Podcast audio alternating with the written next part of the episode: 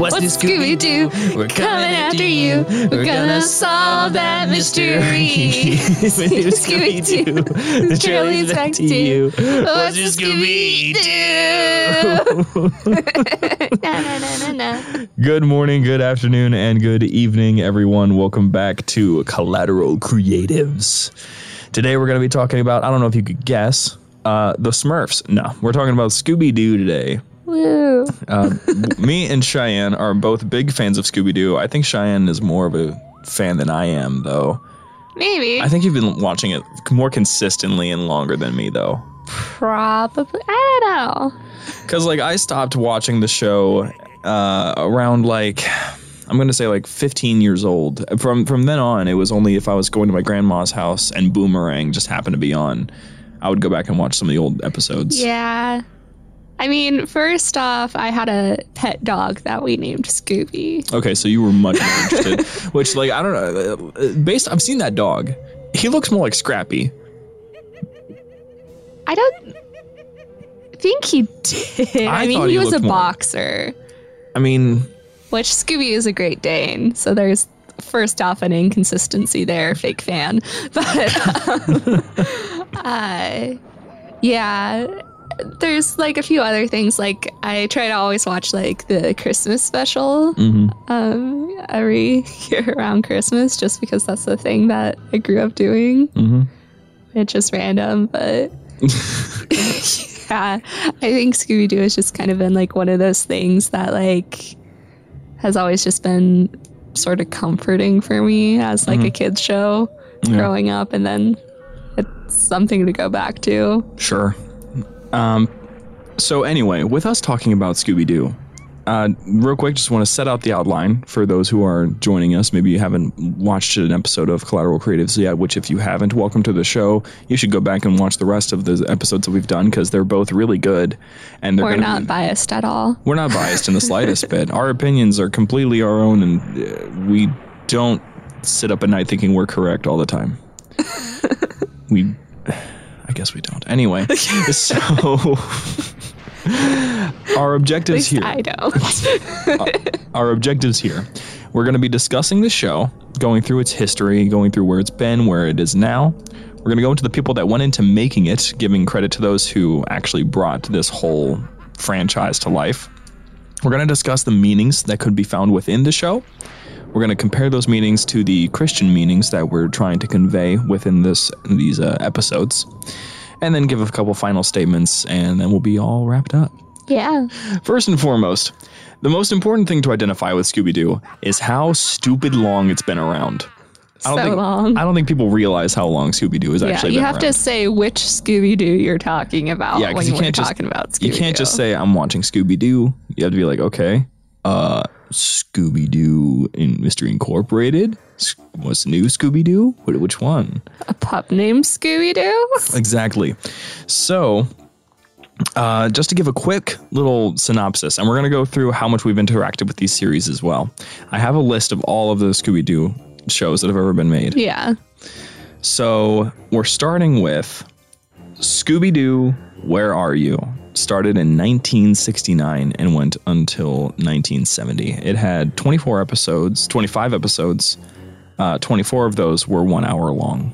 So, that's a lot, first of all. Yeah. That's a long time ago. Second of all, that's about 50 years now, over 50 years, a little bit.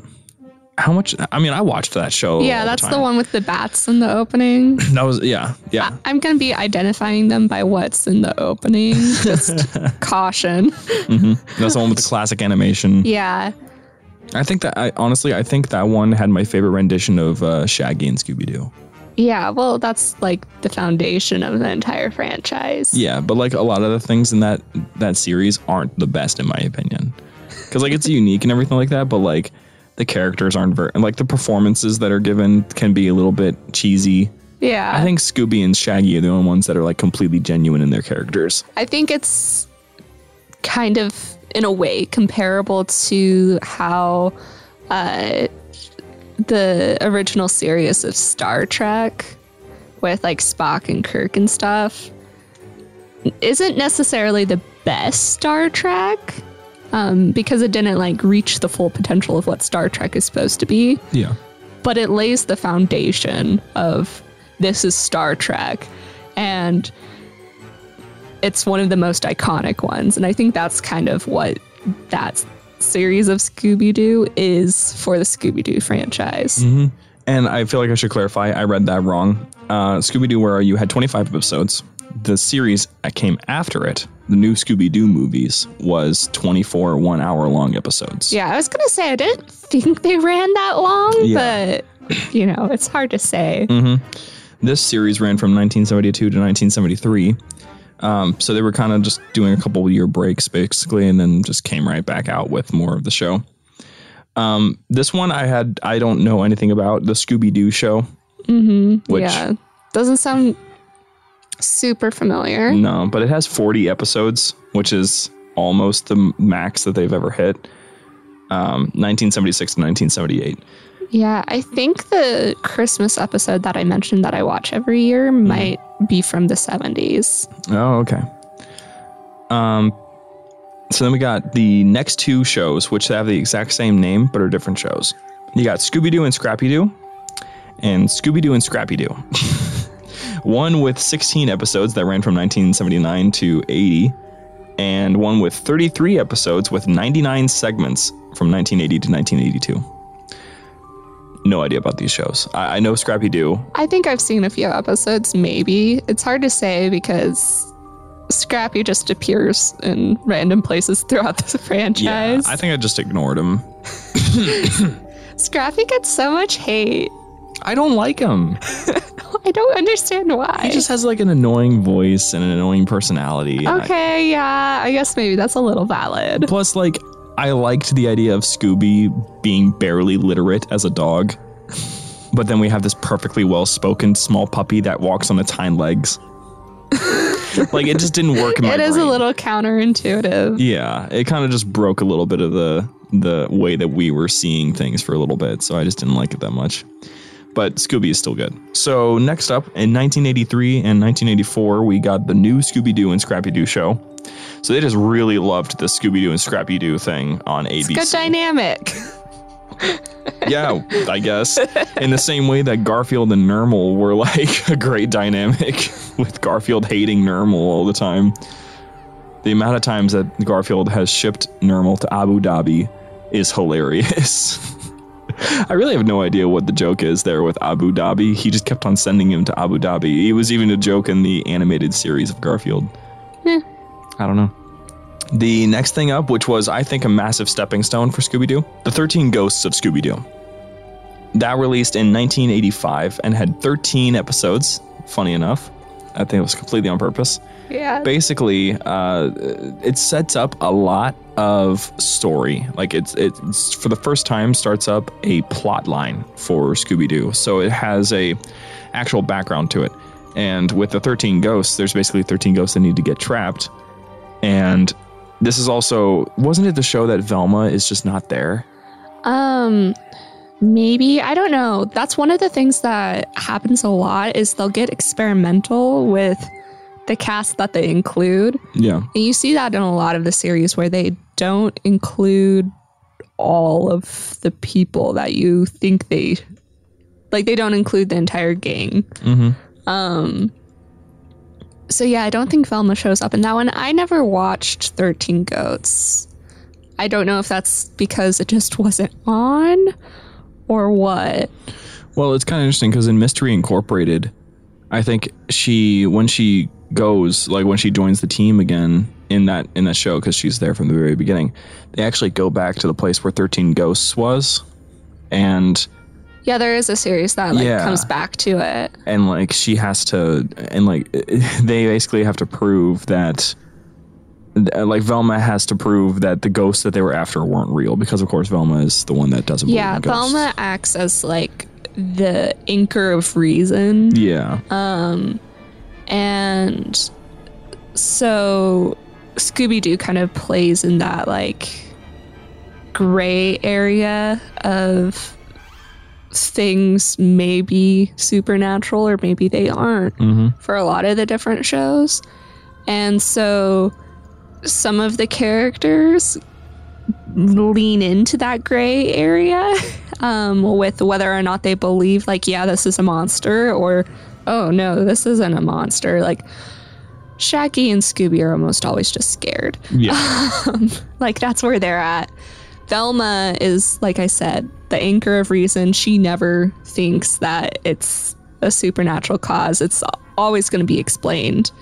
And then characters like Fred and Daphne, they could go either way. Like sometimes they're on the side of Velma and they're like, yeah, there's going to be an explanation. And other times they're like, no, like maybe maybe we should just like accept that there's things that we can't explain. Mm-hmm. Mm-hmm. Um and so I think with 13 Ghosts that's one of the series where it kind of goes more in the direction of, oh, there's things that we just can't explain. Yeah.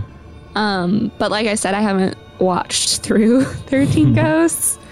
Uh, so I can't like definitively say where it falls on the spectrum as far as Scooby Doo series go. Mm-hmm. We're getting closer to that range where we started to see a lot more plot elements pop up. So next, in 1988 and 1991, we got a pup named Scooby Doo, which Such a good series. oh my gosh, it's so good. That, that was the first time they called the place Coolsville. Um, that was just when the gang was all kids. and Yeah. I think that's my favorite Velma, honestly. Like child She's Velma. so cute. Because like all of a sudden, all the things that make her like kind of annoying as a character, for the fact that she is like all about reason, is now completely adorable and endearing. Because she's a kid. Yeah, well, and they also make it really easy for the audience that's presumably children hmm to follow along with the mystery, which they break down at the end of the episode. So they like give the kids who are watching a chance to solve the mystery along with the kid detectives. And the involvement of the audience is another thing that's really characteristic of a lot of the Scooby Doo shows is that it's like, we're going to solve this mystery. Yeah, we we got some work to do now. Yeah. Uh, we're coming after you. We're yeah. gonna solve that mystery.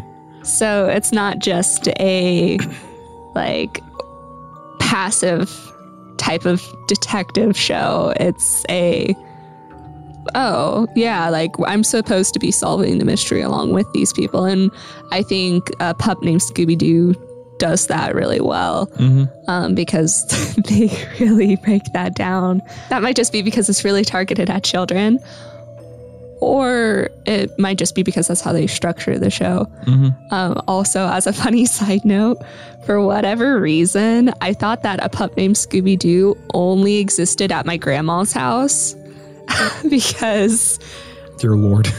it never came on at my house. It only came on when I went to go visit my grandma. So I got really excited whenever I went to go visit my grandma because a pup named Scooby Doo would be on. so your grandma lived in the alternate reality where Scooby Doo characters were kids. Yes. And it was amazing.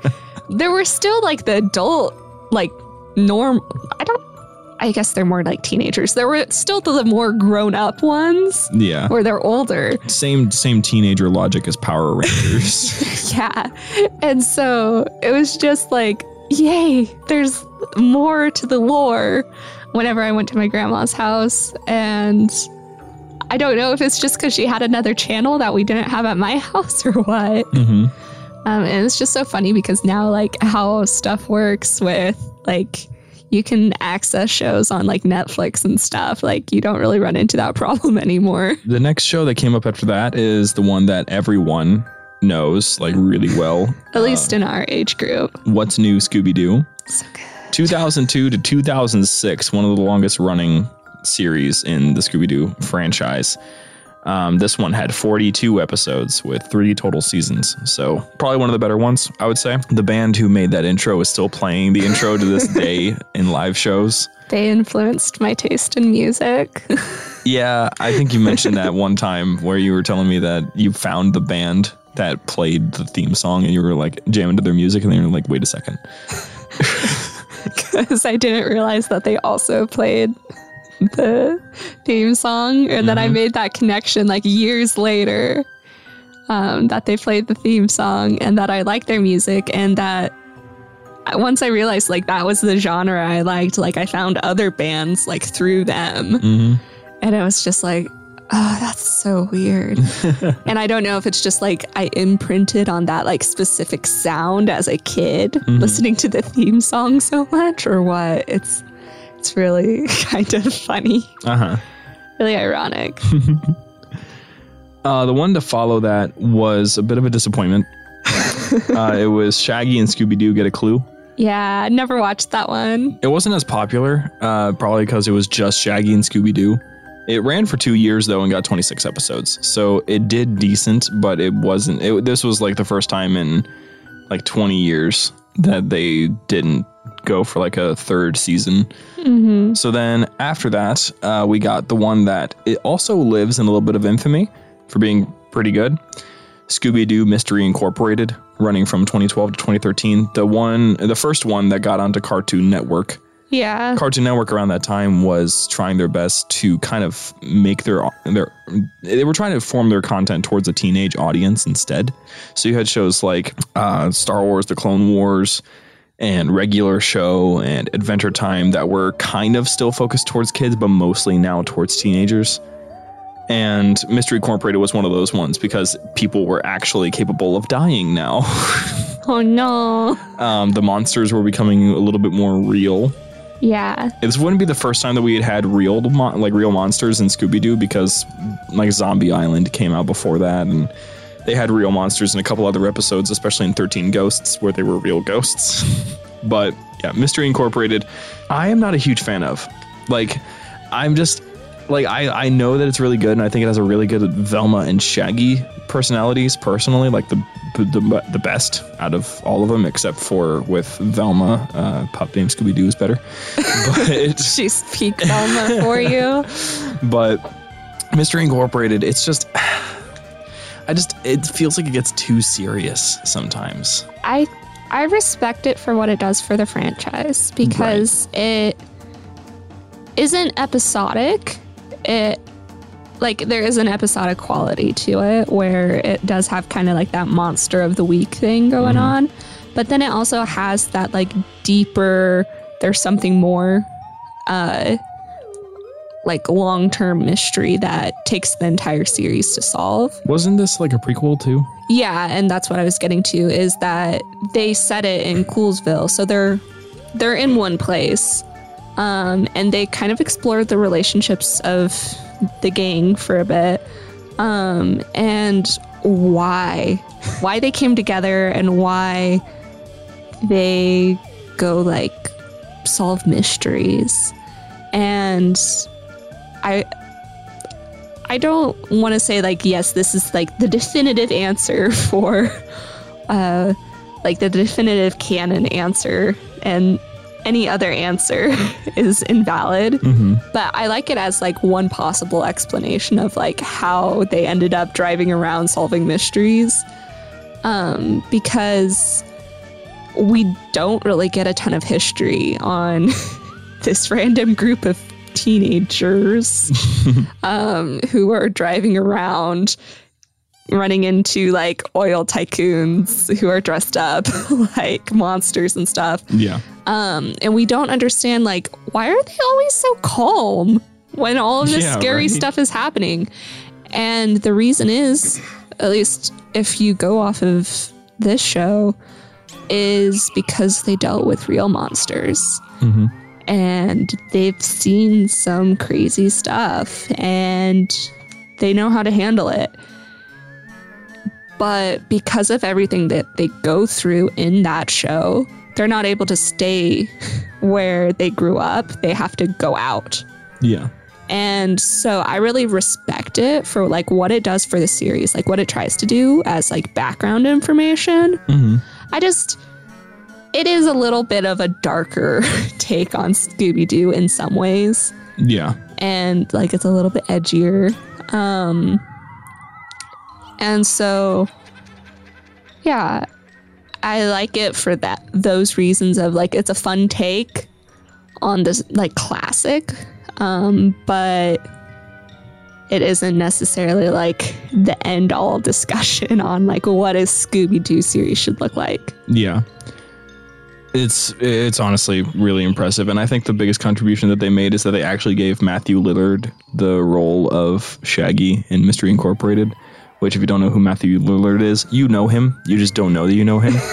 uh, in the Scooby Doo movies, the live action ones, the guy who plays Shaggy plays Shaggy in the show, and obviously he became the most well performed Shaggy in the entirety of the franchise. So, And that's something that's I find really cool about all of the Scooby Doo franchise is that the voice actors and in this case actors come back so often to reprise their roles. Um, so you see that with like the original people who like from the first series on, they were like, "Yeah, I'll come back for the next series." yeah, um, like the original guy who was doing like Shaggy, Fred, and Scooby. Like he was doing like three of them, I think. Um, he stuck around for all of them up until I think he died. Oh wow, I, I don't I might be wrong on that, but he he was around for so long. mm-hmm. Um, and I don't remember if I got the right um, ones. I think maybe he originally only started as like Fred, and then he took on Shaggy and Scooby when that original guy died. I don't know, but it's such an interesting story there. How you don't see that a lot, where they're just there's so much consistency. Like they really care um, and then, like you said, with the actor, he uh, voiced in a completely different thing. yeah. Just again, consistency. Like you can tell they really care. And even just like interactions with fans too. hmm And it gets even more impressive when it comes to how the characters interact and how far the original actors go and what they pull off because we're getting close to the most impressive of the shows, I think. Next up, we have to go over the road bump, though. Be Cool Scooby Doo. Uh, released on Cartoon Network and Boomerang. In 2015 to 2018, it was released and it had 52 episodes. And it's it sucks. It just it's not good. I, I've looked at the animation style. I don't know what they were thinking. Yeah. It it lost its identity. Hardcore. Like every other Scooby Doo. Like Yeah. once a generation, It's- there's not going to be the best Scooby. Exactly. It's like i- i- you'll get the greatest shows of all time, but you have to deal with the crap first. Equivalent exchange. And you know what? Maybe maybe somehow it is really good, and we're just we're just not giving it a chance. But I, I don't think that that's the case because the show that came after that got way more popular, and it you want to know why it did? It's because they literally just copied the first show. Like the animation style is an updated modern version of the original art style, so it's the exact same format, but it has updated flash animation instead of hand drawn but it looks the exact same. So it looks like if you just remastered the original stuff, it looks like that. It has 52 episodes so far, and it's still going, which is the most episodes that any of the show has ever had in its franchise. It's gone from 2019 to now. And you want to know what Scooby Doo Guess Who is all about? It's it's just it's like the new Scooby Doo movies. They based it off of the new Scooby Doo movies back in the 1970s, where every episode there's a guest star. So to name the characters that they've had on so far for this show, which by the way, the guy who voices um, Scooby Doo and Fred it, back in the 1960s with the first show, he's back. He's playing as Fred and Scooby. Uh, Matthew Lillard came back as Shaggy. and then we have two new actors that play Daphne and Velma. But the, the the characters that they brought on for guest speakers, we have Alton Brown, the legendary chef. We've got Steve Buscemi, the famous actor. We've got Jeff Dunham, a famous comedian. We got Morgan friggin' Freeman. we got Jim Gaffigan, one of my personal favorite comedians. We got Ricky Gervais. We've got Whoopi Goldberg, uh, Halsey, Mark Hamill, Macklemore, Malcolm McDowell somehow, Bill Nye, Chris Paul, Penn and Teller, Sia, dear Lord, um, Neil deGrasse Tyson, and then the funniest one of all of them, Weird Al Yankovic, appeared on the show as well. That's super fun. Yeah, I remember this is a classic one. Um, like they had the Harlem Globetrotters for a Yep. random one. Mm-hmm. Um, so they they pull in so many random people, but it works. Yeah. which is so entertaining. Mm-hmm. Um, And like, did you know that? Did you know Scooby Doo is like canon in the DC universe?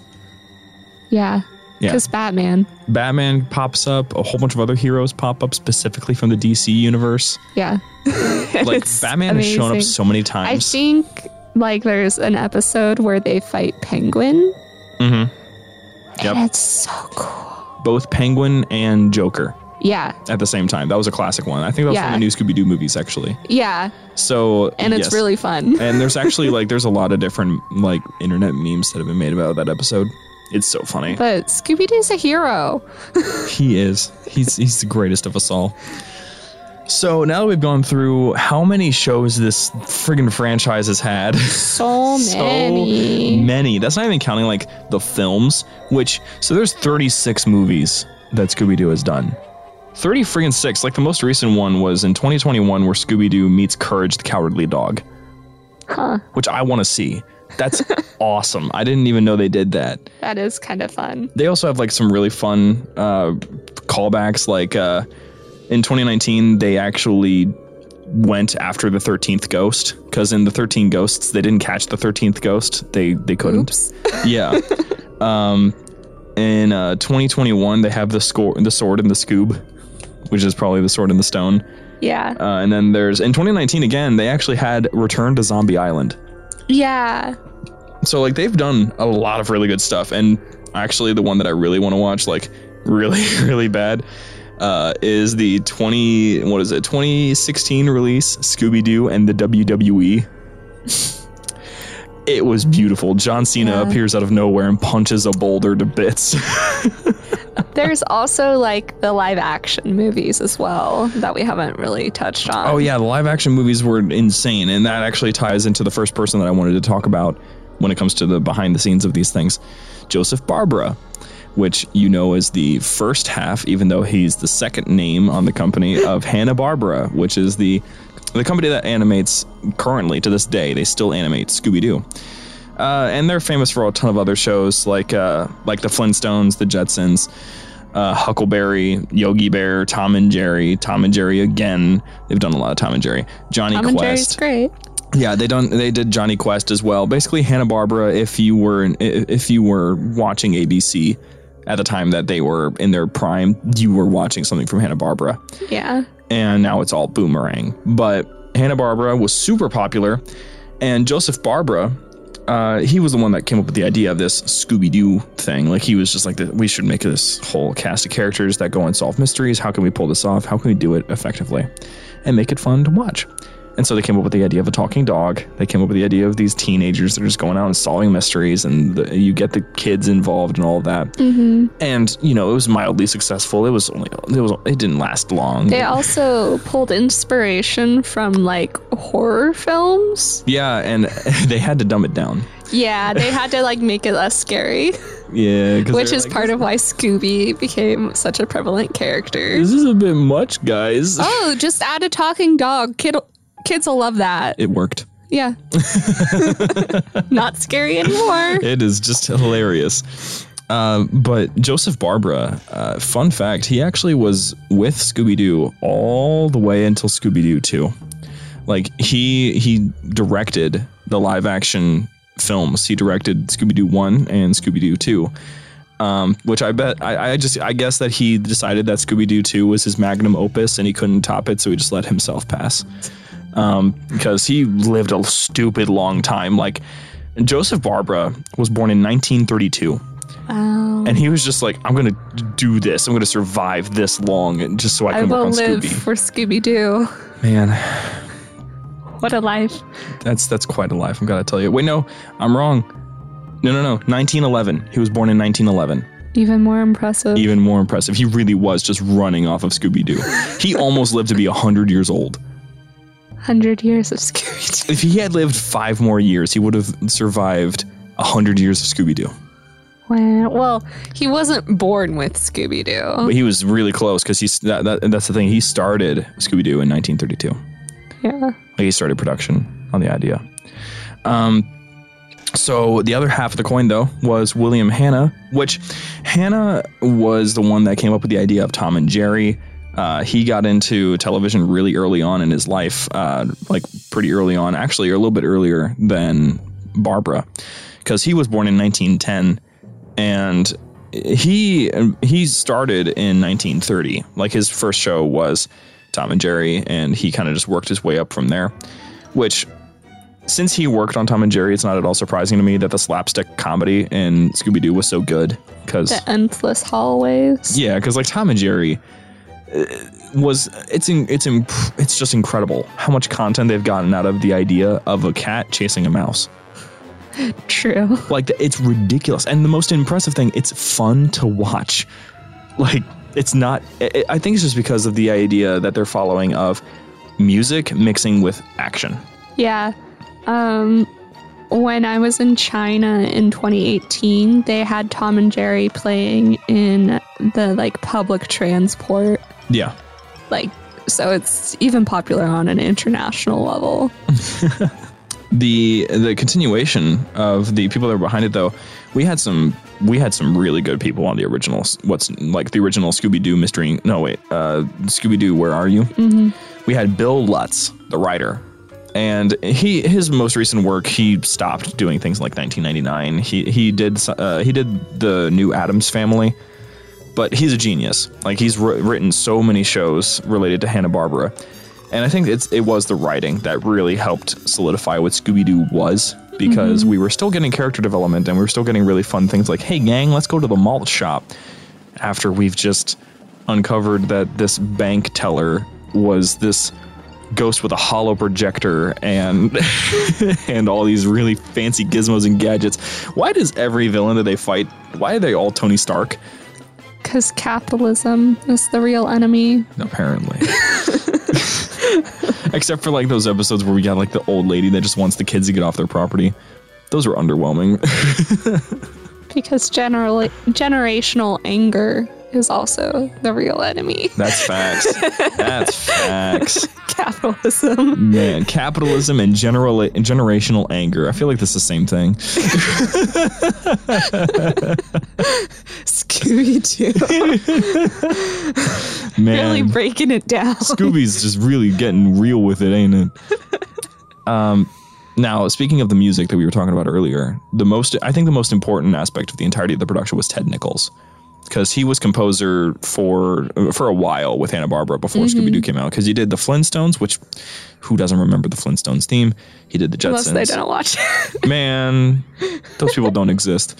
Uh, then there's the Fantastic Four that he that he composed for, not the movie, but like the original animated series. yeah. And his music, I I still have like a vivid memory of the melody of that intro theme where after the episode has started and the camera is starting to settle in, it's like dum ba-dum ba-dum like that little melody in my head plays over and over again because it's such a nice little like oh let's get settled in. We're having a good time. Things are just really calm. There's a ghost in my attic. What do i do? And then the music is still really really fun and upbeat for no reason Just adds to the horror. Uh, that's another thing though with Scooby Doo is that it's so influential that it actually is still generating a lot of creativity from people that aren't even involved with Scooby Doo. Most recent uh, in 2020, there was actually a trailer for a show called Mystery Incorporated. Not Scooby Doo. I don't. I think that I think Scooby is in there, but he's not like anthropomorphic or talking. It's a fan made live action series, and it's supposed to be like a more realistic, sort of edgier Mystery Incorporated. Um, like they openly admit that Shaggy is on drugs. Daphne is like this rich girl. Velma spends her time in the library. Uh, Fred is this really cool guy. Exploring the characters more. Yeah, and it's it's really it looks really good. I'm I'm not gonna lie, it looks amazing, but we haven't gotten any updates on the production of it in a long time, and it makes me sad because I really wanted to watch it. Uh huh. but because it's a fan production, you know, they're not getting consistent income, so they have to figure it out over time. And I think also another thing for how influential it's been is also in the realm of animation. Mm-hmm. Um, just because they've consistently been animating something to do with Scooby Doo for so long that they've kept up with learning new techniques and stuff for a while. And I think that's influenced the industry a lot. A ton. And people kind of poke fun, especially at the older series, where it's like, huh, I wonder what the uh, gang is supposed to interact with when there's one specific book that's brighter than everything else in the scene. Yeah, and like that was that was really impressive for the time because like what they were doing back in those times, you had to animate on top of a background. So you would get like an oil painted background and then put a little film on top of it that has the animation that you've designed and drawn. And you know, you can't make an oil painting move. So they would have to pick an item in that oil painting that the gang would interact with and then paint on top of it Yeah. using the film. And then you're like, huh, I feel like they're going to pick up that bright blue book amongst. I don't know why though. I mean, it's not like it stands out. Exactly, and it works out so well. And like with Hanna Barbera, that was the thing is like they revolutionized. Like Walt Disney was doing their thing and revolutionizing how animated film would work, they really did a good job of actualizing how animated shows would work. Yeah, now like, they're writing programs for hair and stuff. Yeah. So like they were starting to develop techniques that would be utilized by tons of other companies. Like I think the most famous one is the looping background that even Disney borrowed from and Looney Tunes. So like the looping background, I'm pretty sure did start with Scooby Doo. And it was it was basically just an easy way to make it look like your characters are going very far and very fast without making it super obvious that they're not actually moving Yeah. um, it didn't look absolutely correct, but um, actually, no, I don't think it started with Scooby Doo. I it, I think it started with Tom and Jerry. Tom and Jerry would have started that first. Yeah, but Hanna Barbera. Hanna Barbera, they would just design that trick from the very beginning. They figured that out really well, and it looks so smooth in motion. Ultimately, I, I want to see more of that creativity coming out of Hanna Barbera because they haven't done anything that's like revolutionary in a long time, and I think they need to do that again. Yeah, and we expect great things for from them. Of course they came we up do. with Scooby Doo. Yeah, they came up with Scooby Doo. They came up with uh, the Jetsons. When are we going to get a new Jetsons? We should get another Jetsons. Yeah. Now that we've gone through the shows, we've gone through the people that have really like uh, contributed a ton to its production and what really influenced the landscape of animation. We want to go into the meanings that Scooby Doo can hold because Scooby Doo, believe it or not, is actually a really deep show. Because we have two different meanings that we want to pull from this. Like we kind of brought up, I grew up watching Scooby Doo. Um, it was one of the shows that I was really like, I don't know, just drawn to as a kid. Uh, where like I can remember like we had a VHS player that I knew how to operate, and almost all of my VHS tapes were Scooby Doo. Yep. I think I maybe had like a couple other random things, but it was basically all Scooby Doo. And I like knew how to run my Scooby Doo shows. And that was like peak Cheyenne knowledge of technology as a five year old. Um, and it was a little bit weird when I got to school because I went to a private Christian school yeah. And a lot of the kids weren't allowed to watch Scooby Doo and several of the other shows um, that I was allowed to watch, um, which I get, especially now as I'm older and I'm like, wow, they're letting their kid watch that. And I think part of that is you need to make wise decisions Yeah. like some kids like yeah they can't handle the monsters ghosts things and you know you have to have dis- discernment with all, all types of media that you're interacting with but for me i think one of the like big life lessons that's like maybe potentially too deep for a kid's cartoon Mm-hmm. um, is that scooby-doo teaches us that monsters aren't real and like they're not something to be scared of and that honestly like sin nature is the thing that we should be worrying about. We kind of touched on how there's that like dynamic in a lot of the shows where sometimes the monsters are real. Yeah. That's usually because of something that a human did. They're interacting with some sort of machine. They're um, summoning something from the supernatural realm. They're doing something nefarious. Yep. And that's what's causing there to be something supernatural involved. The majority of the time with Scooby Doo, though, it, it's someone wearing a mask. It's something that's not real. And there's something like there's a mystery to be solved. And the fact that there's a human under there, I think is just, it points to the fact that, like, we kind of were joking about it, like capitalism or Yeah. like generational angst. um, but we see that so much where, like, people have real issues in their lives that cause them to sin. Gang, they solve those mysteries, like, they bring those to light. And I think Scooby Doo just teaches us a lot about how all of us have that potential. Like, there's times where it's like, I did not expect it to be the maid. Wow. Even though it's always the maid. Um, that's the stereotype. And even in the case where it is pointing to the supernatural, like it teaches us to want to learn more.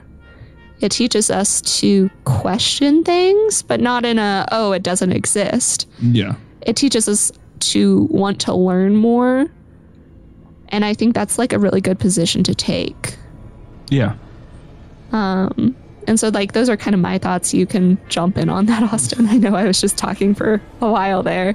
I mean, it's fine. Uh, uh, I think that's a good way to tie into the second uh, second message that we wanted to convey as well, um, because we're finding this message going into a show that isn't necessarily Christian. It doesn't mention God's name or anything relating to Christianity, but it has an important message. It's not bad, nor is it good.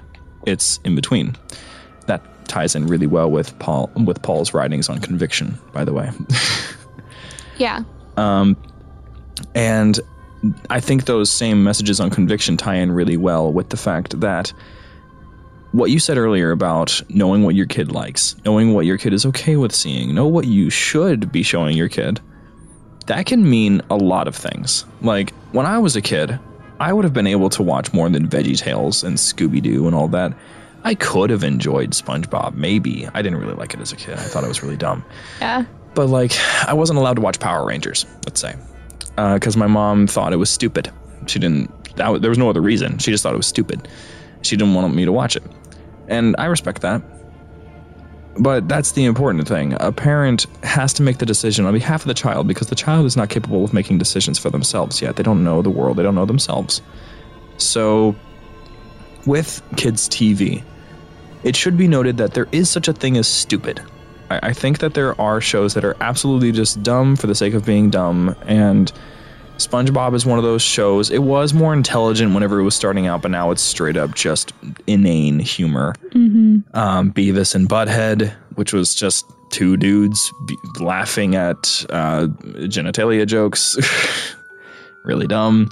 What what needs to be taken away from this is that there is such a thing as true bad in a There is bad there TV. is bad TV, and in no way are we saying in this series that you should go and consume every piece of media that you can because there's a gospel message in there or some characteristic of God. Sure, if you were to go and look at like pornographic content, you'd probably find the characteristic of God in there that was the same one that destroyed Sodom and Gomorrah, but you're not going to get anything that's truly edifying like what we're trying to do here Yeah. you need to find the content that, while not necessarily mentioning God, can open up the doors for a conversation about God. So, my recommendations, for instance, if we were going to go into what shows would be really good to show kids when they're growing up, that gives them an opportunity to not only think more critically on things, but also potentially learn something about God by using that as a bridge to talk about it.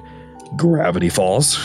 Gravity Falls is a fantastic show talking about the power of spirituality and the dangers of rituals and going into the importance of family, uh, claiming that family isn't blood. There's a lot of important messages that are found in that kind of a show. And then there's also the things that are just straight up harmless. Like if you were to show your child something like Star Wars Rebels, it's just a show about a band of rebels and a Jedi mm-hmm. going and fighting the Empire. It's all that it is. There's nothing being learned, but there's nothing being damaged either. It's just yeah. a fun show. But then in those cases, it also, you'd have to have discernment because maybe your kid is more prone to violence. Mm-hmm. And so you have to be aware of stuff like that. Like maybe I don't want to show them a show about war and violence. Yeah. Because they're going to emulate what they're watching. Mm-hmm. What what we've often seen and experienced is that oftentimes kids don't watch a lot of kids shows. Like I grew up watching a show called Dogfights on History Channel, which was just talking about the greatest dogfight battles from various wars in history. You grew up on Meerkat Manor. I loved animal documentaries. I still do. so th- that's the thing.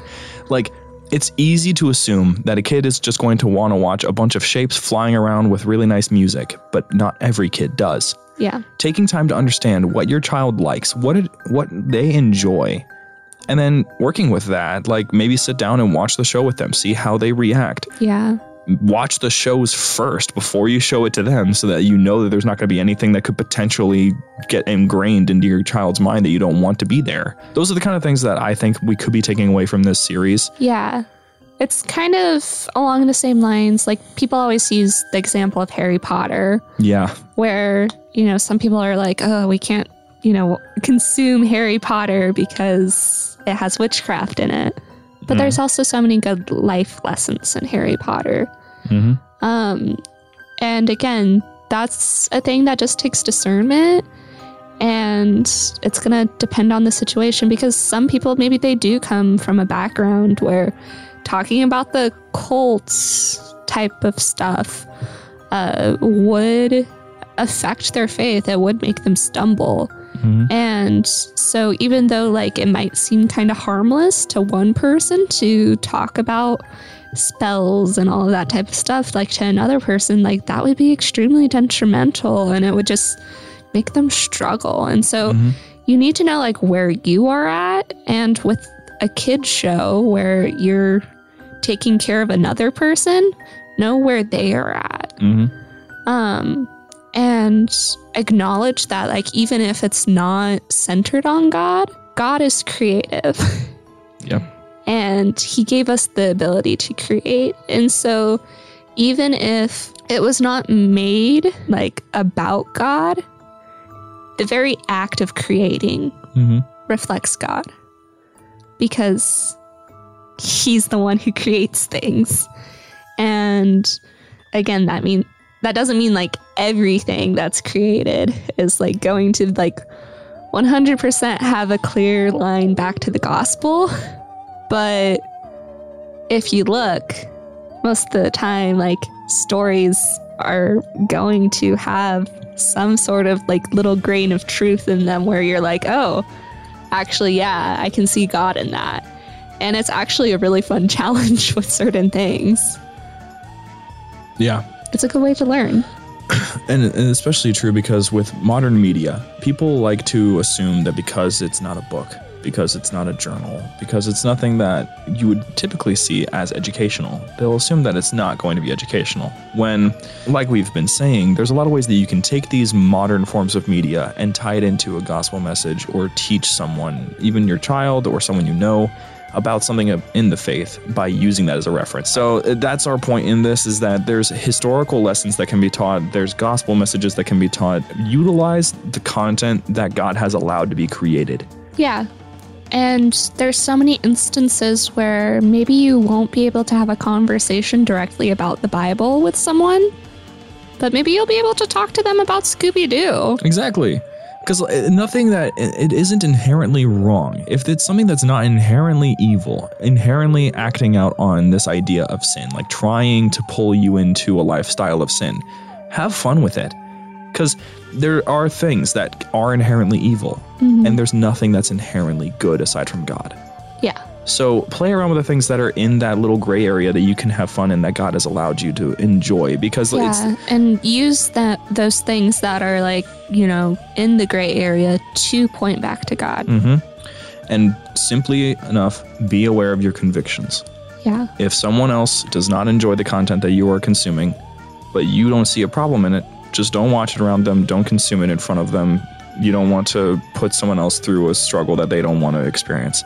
Likewise goes for yourself. If you see someone else consuming stuff that you don't really enjoy, but they're not doing it in front of you, don't try to convince them otherwise. It's not going to help you or them. It's not going to change either of your perspectives because you see things one way while they see another thing. It's just spiritual conviction. Yeah. I mean, if you do think that it's a serious issue, it might be worth having a conversation with them. Mm-hmm. But if they're like, yeah, I don't feel convicted about it, and like there's nothing like wrong in the show, um, it might be one of those situations where like you just feel more convicted about it than they do. Mm-hmm.